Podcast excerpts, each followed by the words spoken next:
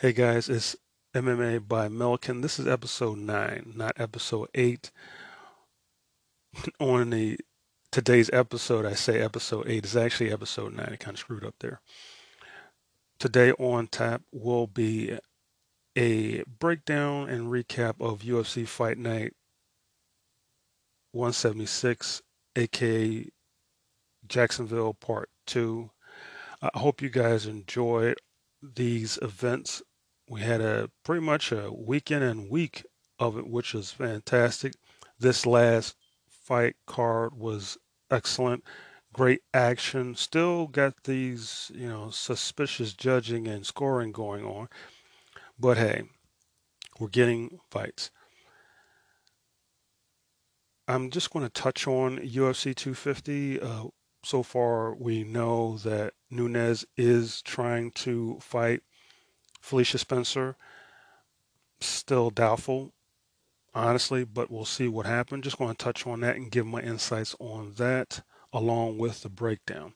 Hope you guys are staying positive and staying vigilant and staying strong out there.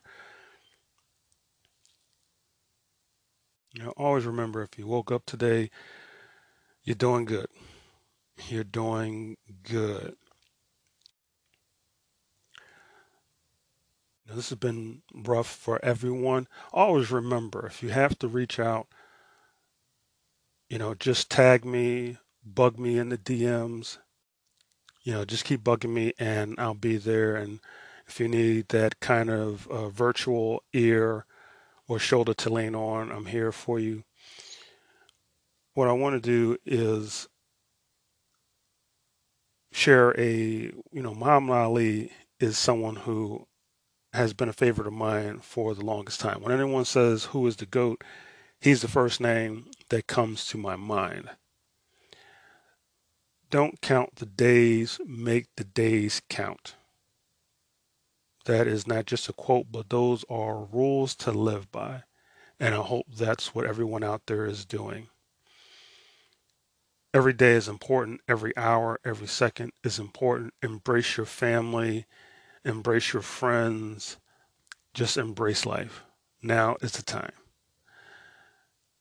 To, before we get into today's episode, let's hear from today's sponsor.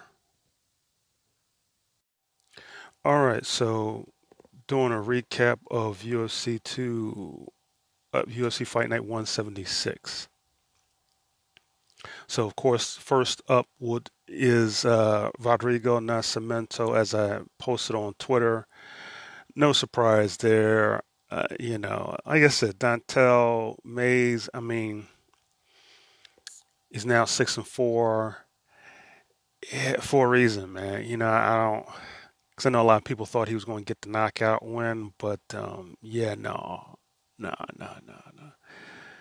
Yeah, because it, it really is an important, again, you know, it's, for him, it's not about the names. People look at names. They're focused on names. And my issue with that is that usually they don't understand the name until they're in the U F C.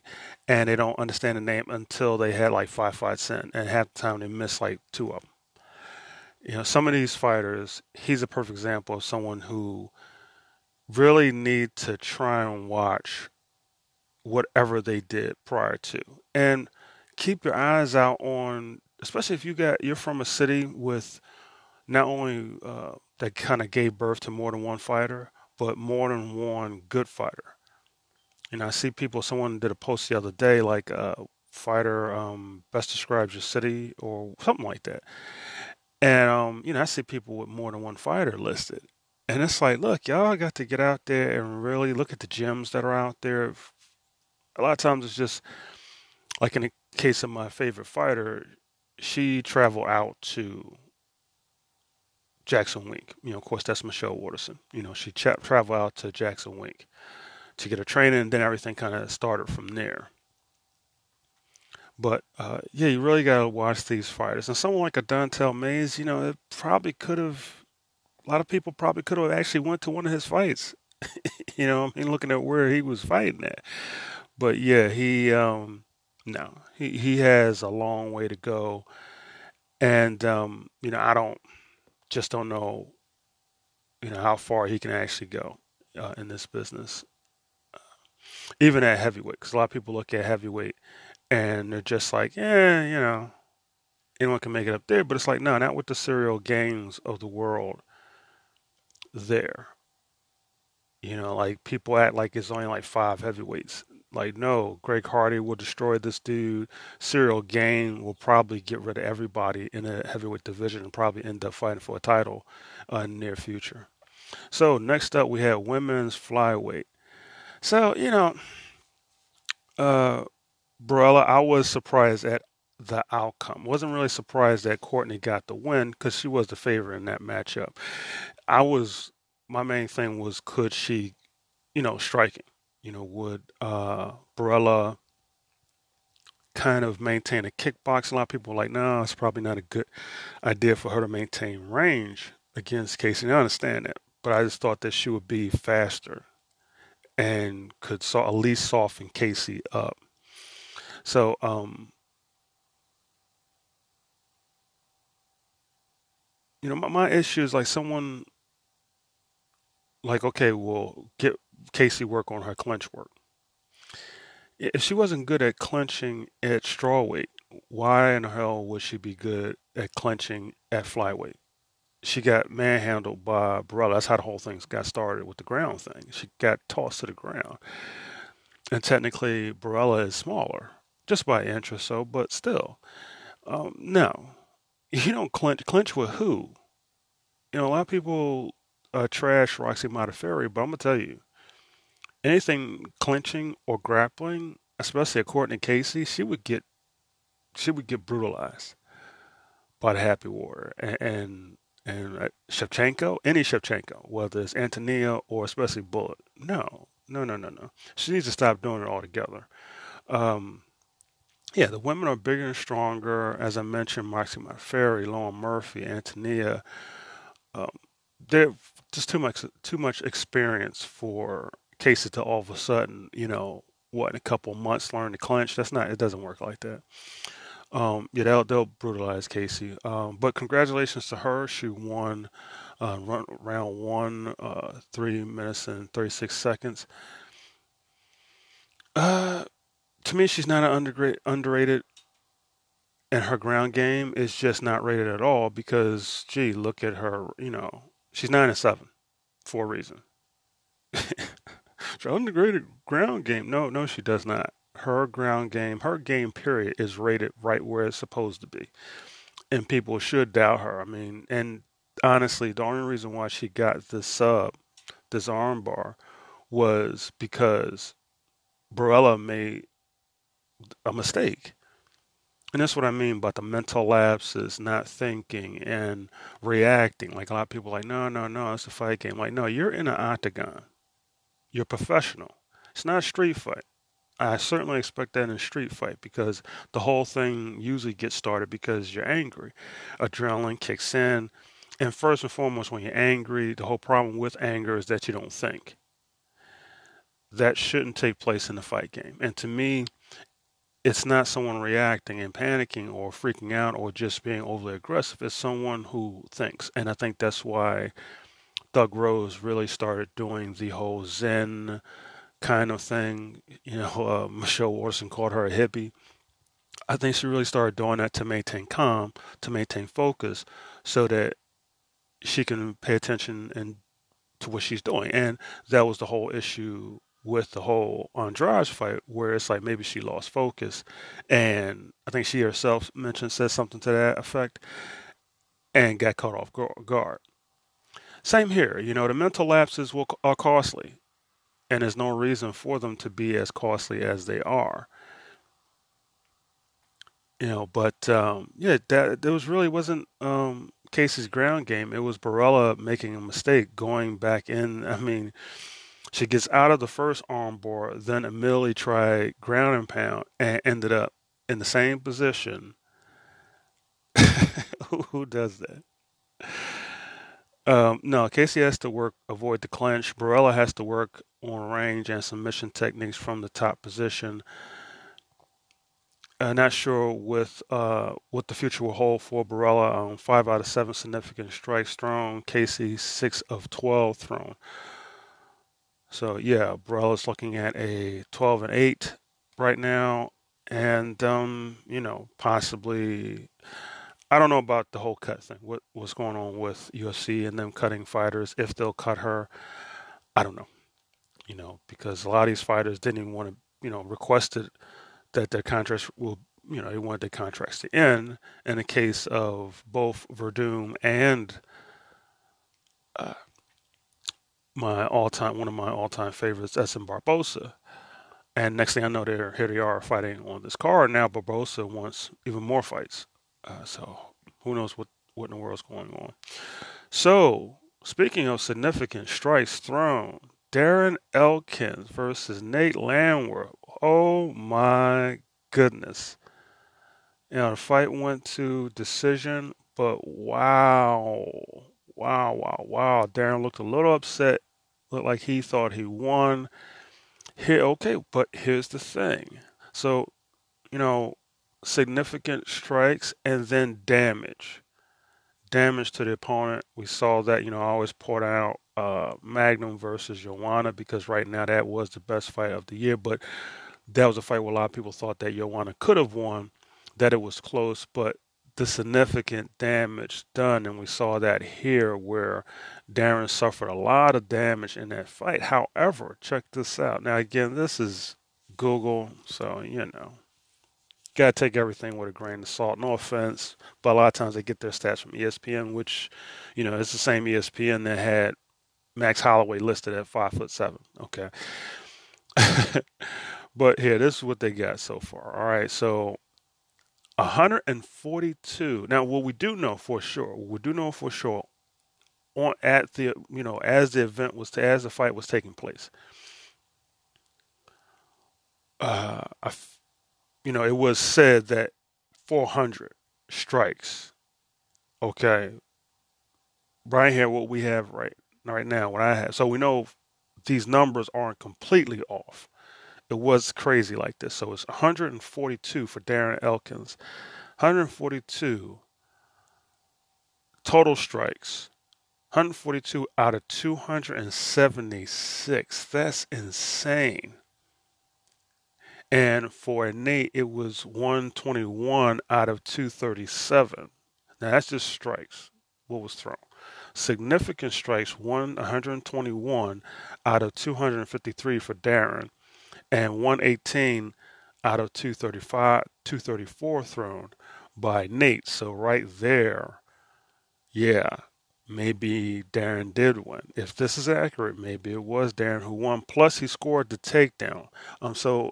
Usually it seems, again, takedowns are supposed to count for a lot of points, but a lot of times what, when the takedowns shouldn't count, when, let's say, the, the aggressor, the person who initiates the takedown, they're on top mount, okay, but say they're stuck in a person's guard and do nothing, and the person from the guard is, like, punching them on the side. We saw, uh, Rox, speaking of Roxanne Modafferi, she did that with Maycee Barber when she had it on the ground, even though the takedown and she was brutalized, and talk about significant strikes thrown. I mean, she won pretty much just what she did to initiate the takedown alone, and then one time she just plain dropped Maycee, right? But as she was on the ground, she did tap Maycee, even though she had Maycee, and she was, you know, it wasn't anything that Maycee could do. Uh, Roxy was in full control the entire time. She was punching on the side, just tapping on the side.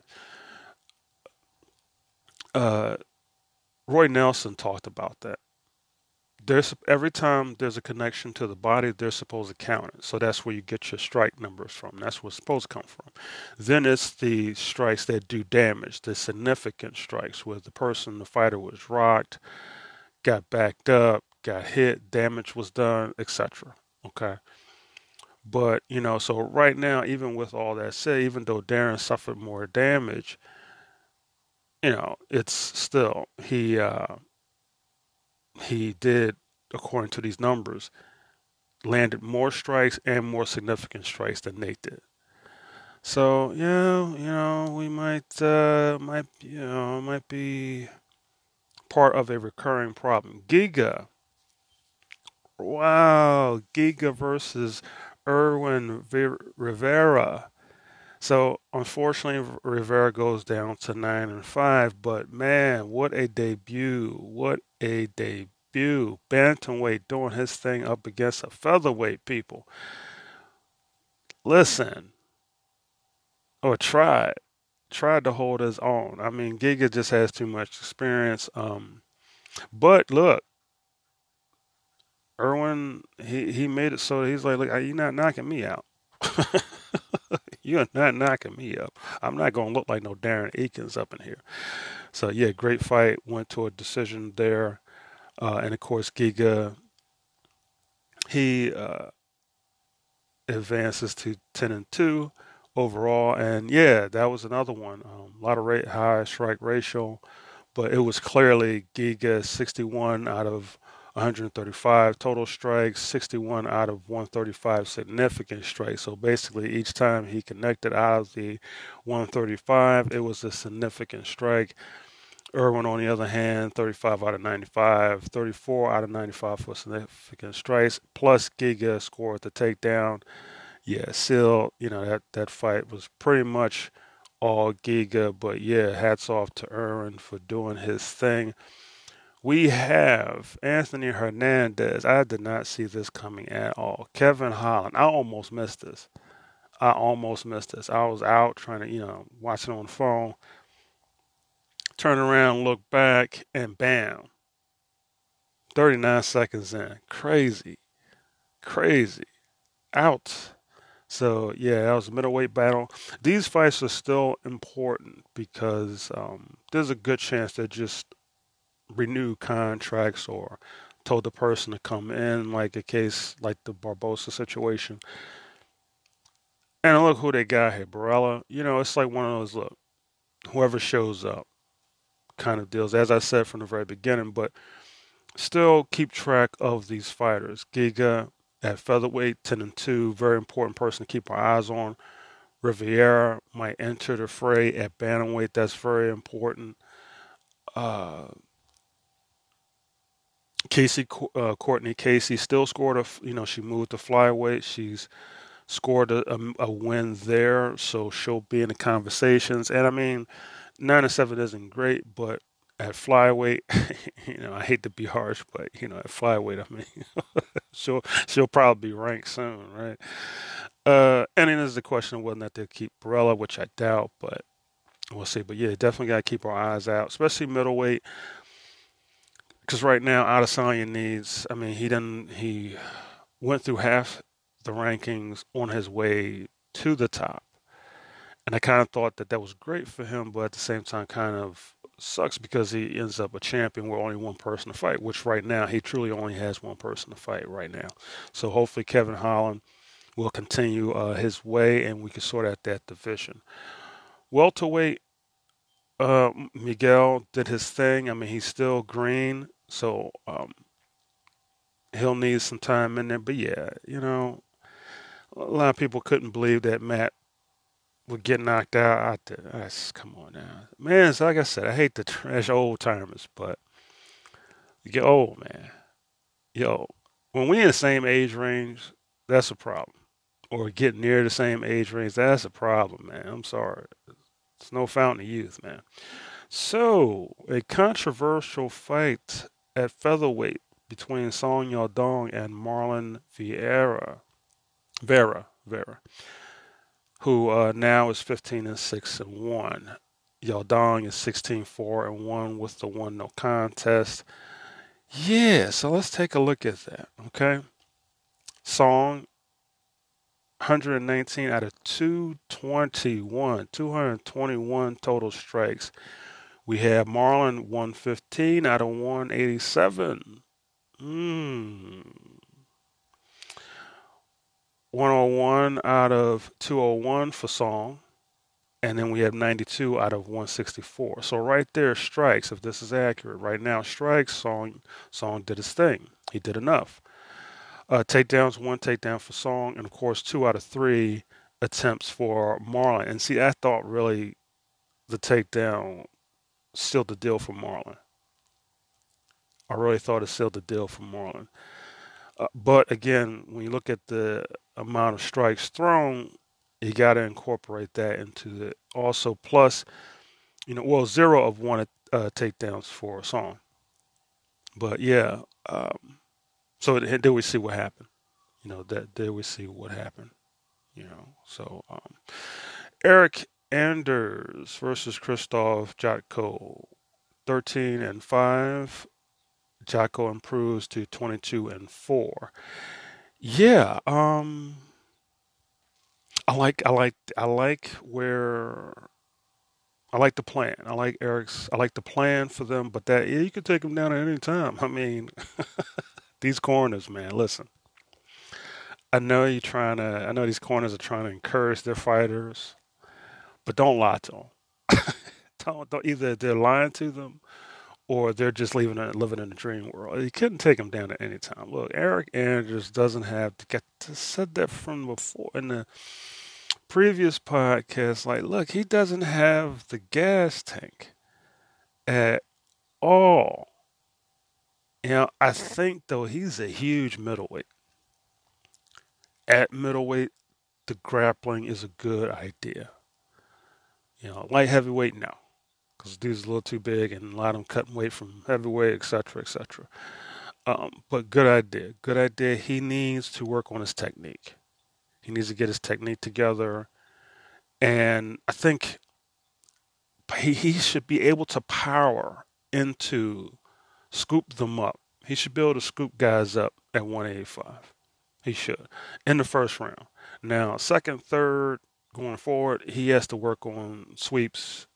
You know, like up against, the, especially when they're up against in the clinch, up against the uh, gate, get the sweep, do it that way, and then work on holding them down, and then work on submissions from the top map, ground and pound, et cetera. But above all else, Eryk, please jog, man. Jog, swim, get ride a bike, get your cardio up, bro. Get that cardio together, man. For God, and, and change his diet, for God's sakes. Featherweight, Dan Ige. God, I apologize. I apologize. I was just wrong. Just wrong. Just wrong. I apologize. It's Dan Ige. For God's sakes, man. I'm sorry, y'all. Dan Ige. Okay, he improves to fourteen and two. I thought that takedown, that takedown was enough, man. That last take, that takedown was enough to me. That sealed the deal. He didn't really do enough. Because my problem with Edson is similar to the problem I have with Angela Hill. The striking is fantastic to look at. The leg kicks, you know, I mean, to me, Angela needs to do more leg kicks.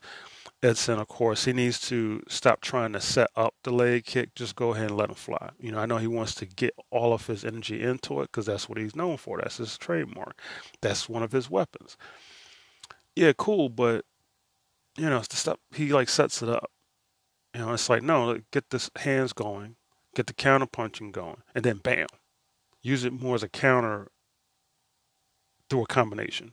You know, kind of like the way Holly Holm does her little three-hit thing, you know, it's the right, left, and then, well, left, right, and then the kick. Same thing, but as a counter, because when he has to, when he backpedals, he tends to panic, and he kind of tries to get out of there real fast, and because that's what he's trying to do with the takedown situation. It's like he almost was cool, then he kind of leaned to the side, going toward his right, if I remember correctly, and then he, you know, it wasn't even much of a sweep. He just ended up on, on the ground because he was leaning too far, when he just should should have just chilled, relaxed, and stayed there, and and got and got his underhooks in, got the Muay Thai going again. You know, the problem with Muay Thai is they want to get the plum. So they want to have their arms and hands above the shoulders of their opponent, where it's like, look, just you just need spacing and just get the knees going. You don't need the whole entire thing. But, uh, yeah, and then plus, um, according to this, Dan, actually, um, more strikes thrown, one hundred out of one eighty-nine. Uh, Barboza, eighty-seven out of one fifty-seven. seventy-nine significant strikes out of one sixty-four. eighty out of one forty-four. So, yeah, you know, just a one strike differential there. But yeah, the takedowns to me did it. That that last takedown did it. And he scored the win. I didn't see any controversy there at all. Um, now, speaking of controversial, Angela Hill versus Claudia Gadelha. Ah, boy. I mean, look, look. Well, let's let's take a look at that fight. Let's take a look before I get into my critique. So, um, now Angela scored the knockdown. She scored the knockdown. Significant strikes, ninety-two out of two eighteen for Claudia, and Angie was ninety-three out of one seventy-nine. So, you know, basically Claudia was hitting air for the most part, as we saw. Angie wasn't. Eighty-four out of two ten significant strikes thrown, ninety out of one seventy-six. So the fifty, fifty-one point one, whereas Claudia was forty percent. You know, she, but of course the one out of four takedown, she is, ah, boy, twenty-five percent. In terms of takedowns. Again, the takedown was enough, though. You know, and I knew it would be in the first round. You know, the whole world knew it would be in the first round. Don't panic. Keep going. To me, in the third round, Angie was still, she would deliver, but still get tagged. Deliver, still get tagged. That doesn't help. That doesn't help at all. She has to finesse. She needs finesse. That's what's missing. She has, I swear, a lot of these um, fighters, especially these female fighters in particular, they have to train with good boxers, not just a boxer, but good boxers who have excellent footwork. Because not all of them have ex- excellent foot- footwork. Find someone who has excellent excellent footwork, body movement. Again, uh, Mayweather is a good example of someone who can move, who moves his body around. It's not just about his footwork, moves his body around. Make sure that his head is not touched at all. She needs that training. Claudia, I don't know what the hell to, what she's going to do. I mean, she, her striking has improved.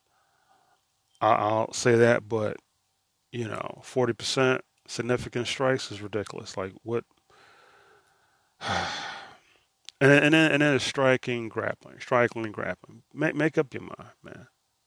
Make up your mind.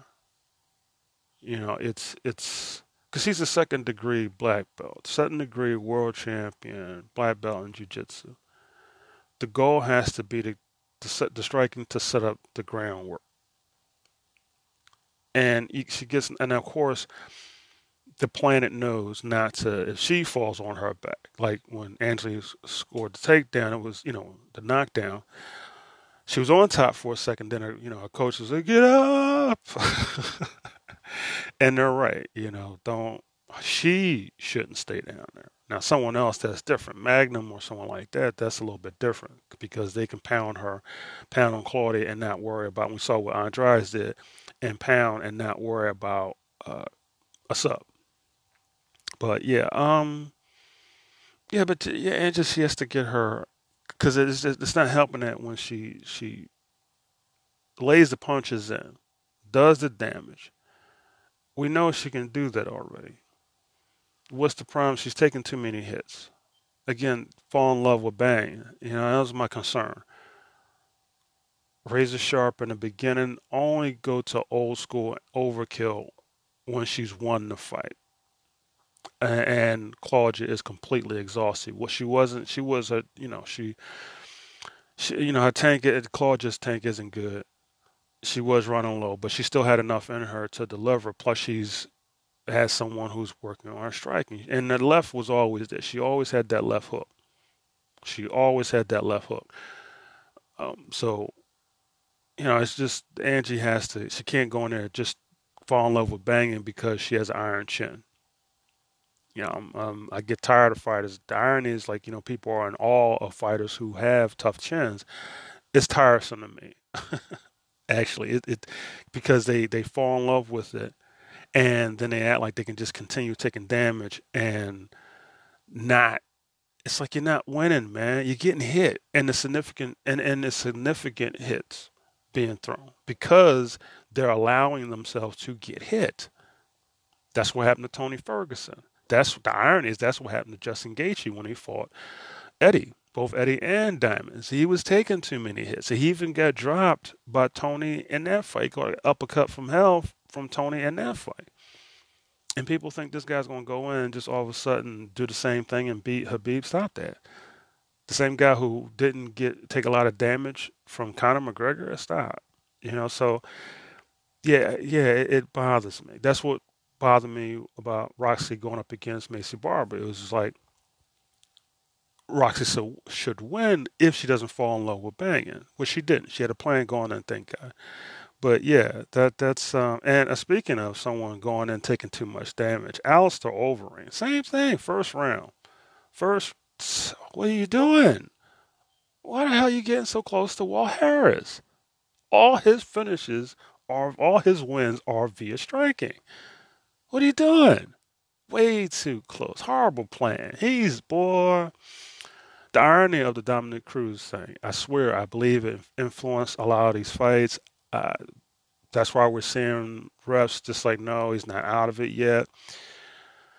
And, and I think they're seeing the significance of all these fights. You know, it's, it's funny, we, it's, we would assume there would be more put-together cards, but a lot of these fights are fights that were already scheduled, and they have significance, whether they're a last-minute fight like Angela Hill stepping in to face Claudia, or some, a fight that was already scheduled like Alistair versus Walt Harris. They're all significant for the most part. They're all they all have meaning, especially on this event. All these fights pretty much are important. You know, Dan Ige at featherweight is very important. What Eryk Anders is going to do at middleweight, because he could move up the chain, but now Jotko is going to move up. twenty-two and four is a good record to have at middleweight, or period, and especially at middleweight. We'll see what happens there. So all these fights, Song Yadong is someone who's every who everyone has their eyes on, and he just, even though he you know kind of stole one there, you know a lot of eyes are going to be on him now because he stole it. It's like, yeah, you know, and Claudia, same thing. See what she does as far as the rankings go um for her. But yeah, Alistair. Um, again, you know, the funny thing about the Alistair Overeem fight is uh when it when. Uh, Anaya, you know, uh, Blanchard, when the incident occurred, um, you know, and the fight was, of course, canceled. And uh, they talked to Alistair, and it's like, well, I guess what would he say to Walt? And his response was, I would just give him a hug. You know, what can you say? Man, he got his hug.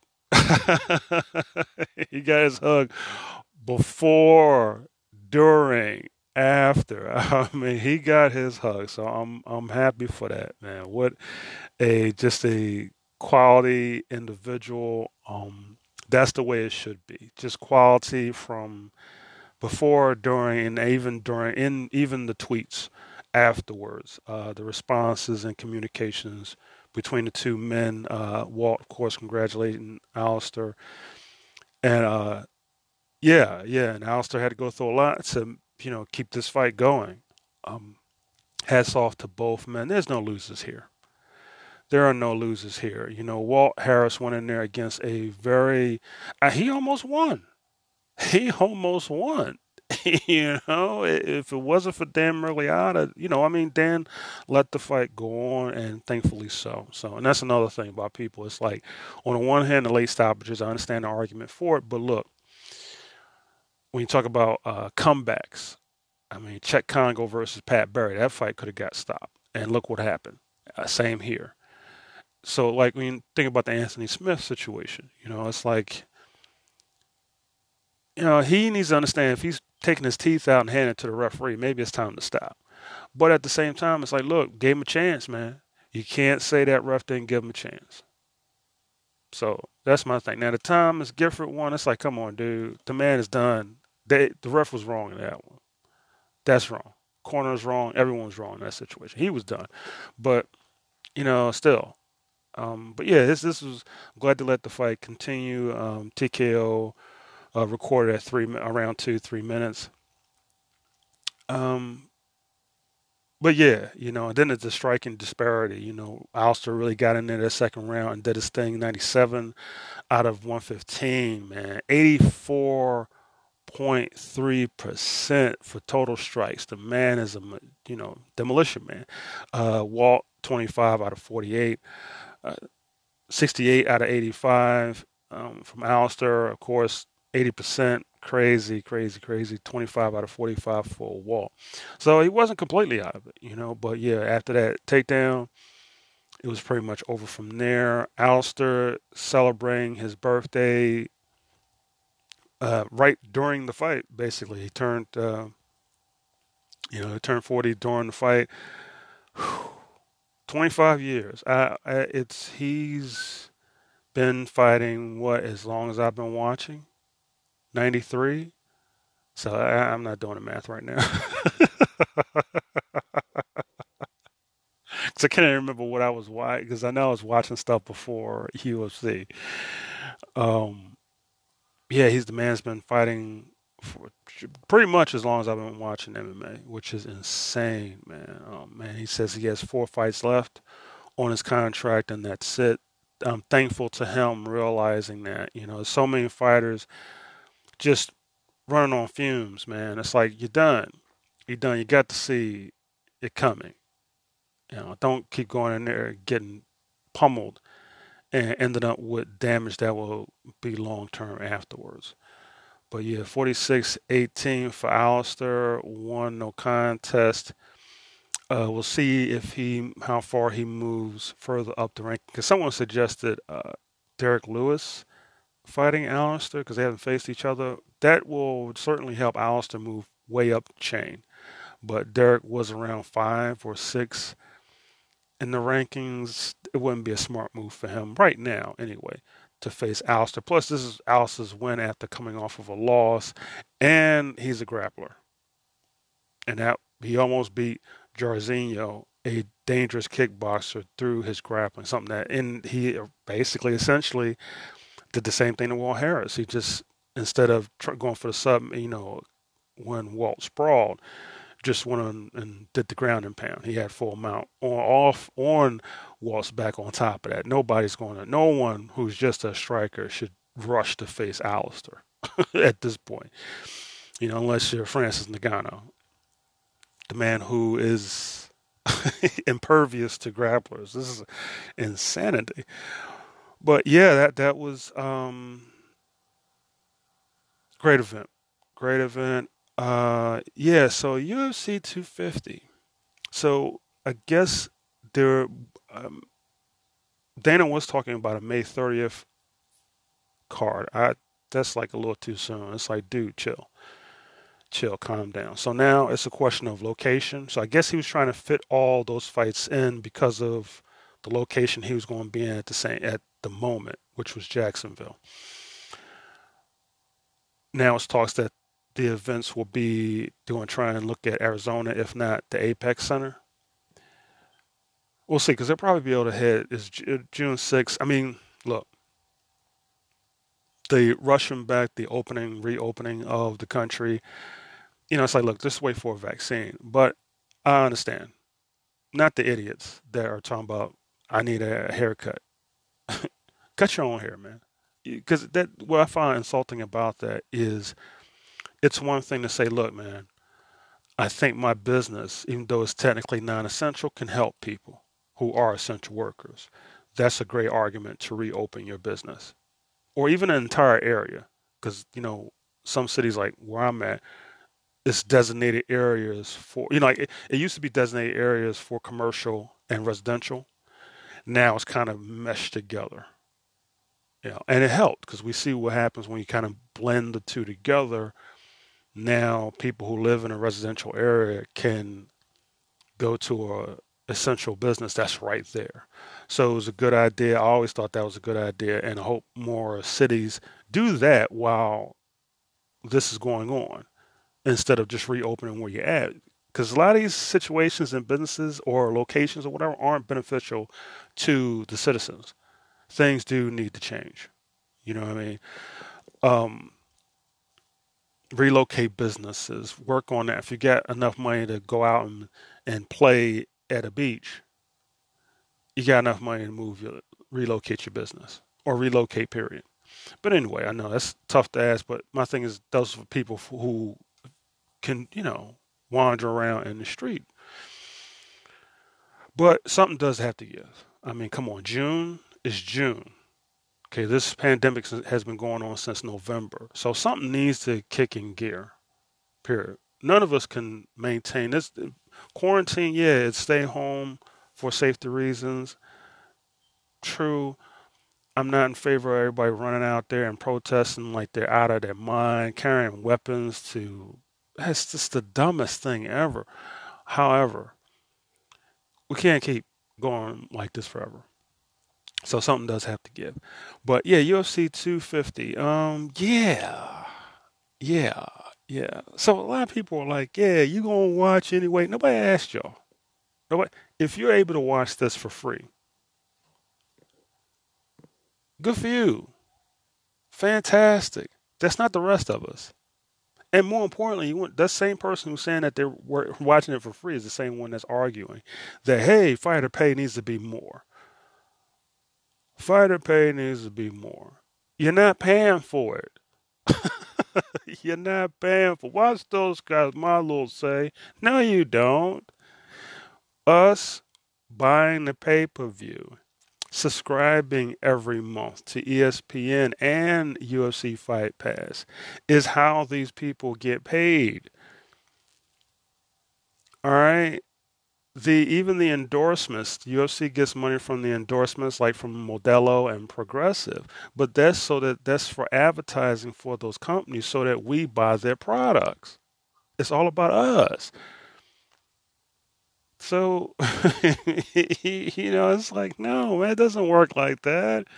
They deserve to get more money. All right, then you need to go pay for this pay-per-view. Then you want them to make more money. Get out of here with that. And poor Felicia Spencer. I wonder if she gets, speaking of who needs to make more money, Felicia Spencer, poor thing, got seventeen grand to get beat up by Chris Cyborg. Oh, uh, man, how much she getting paid to get beat up by Amanda Nunes? Oh, my goodness. But, yeah, supposedly right now, um, it would be, uh, now I saw... Now, what I had was Amanda Nunes, Felicia Spencer, and it was Cody Brandt as the standing co-main. Now I see Charles Byrd, Micah Patullo as the co-main at middleweight. Um, now, here's the thing: whether it's what, should you pay for this? Yeah. You know, first of all, I, I'm not. A, I'm not in favor. Look, if U F C has that much money, if they got a lot mu- that much change, then we sh- then look, we shouldn't have to pay for these events. It's the highest, what, forty million people or something crazy number like that. It's the highest unemployment ever. Okay, this side of the Depression. There's no reason why we should be paying for any of these events, period. Uh, you know, if he wants to keep fights going during a pandemic while people are at home, while people are broke, because the thing about it is you can reopen the country as much as you want. Some of these businesses are not coming back. I live blocks away from a business that, as far as I know, is shut down forever.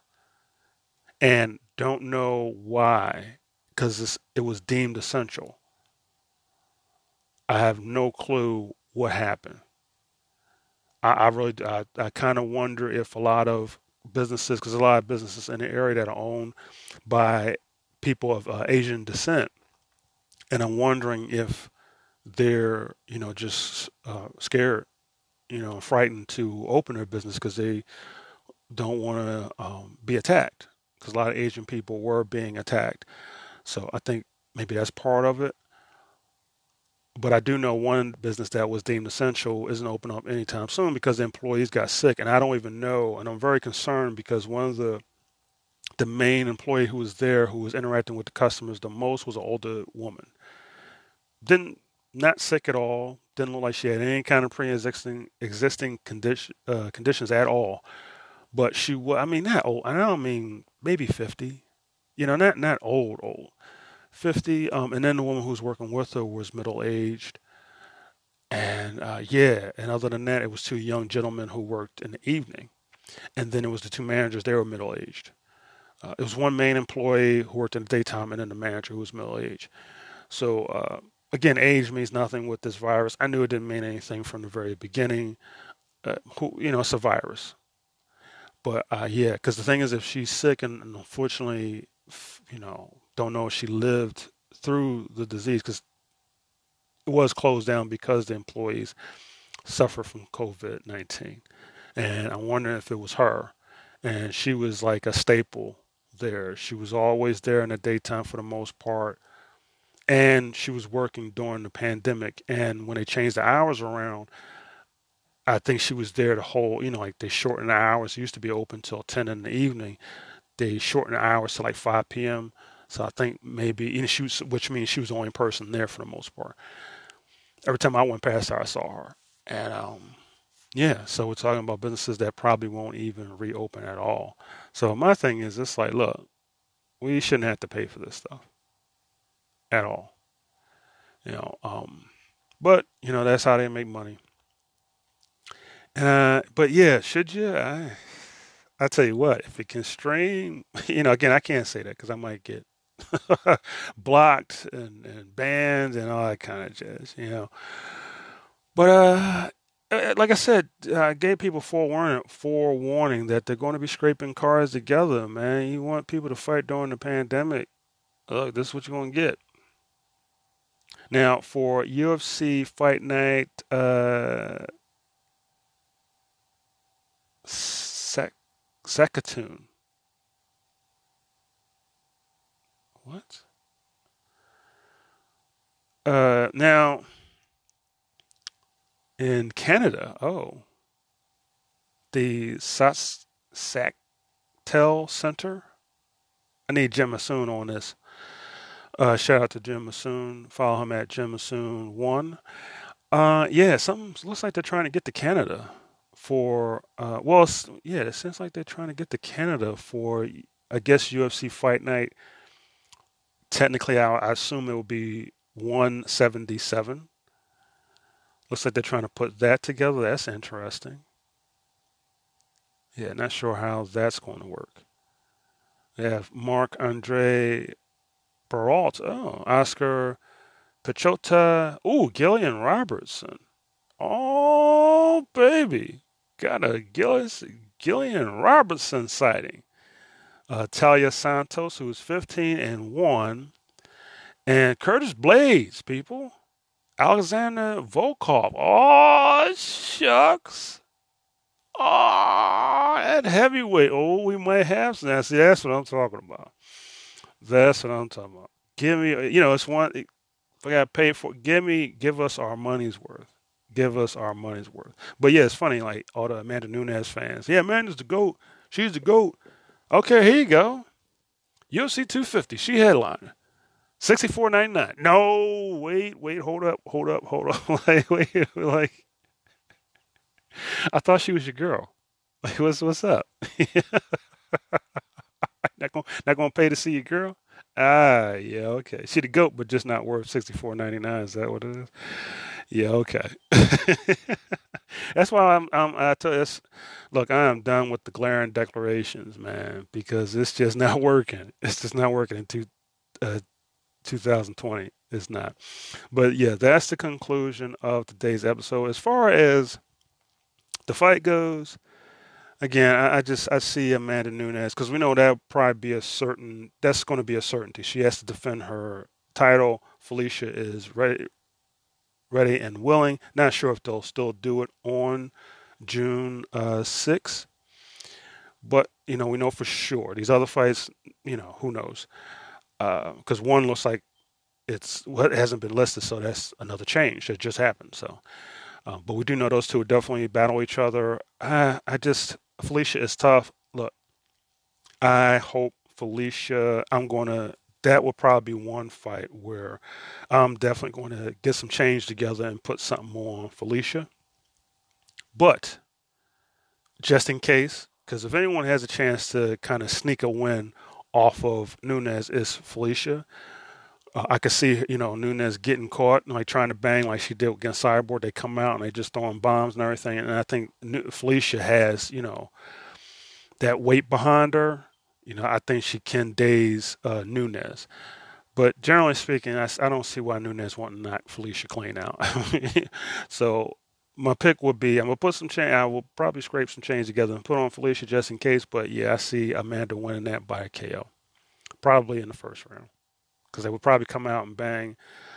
Um, because Felicia isn't overly cautious. You know, it's, it's, she sees the hole, she sees the opening, and she'll go for it.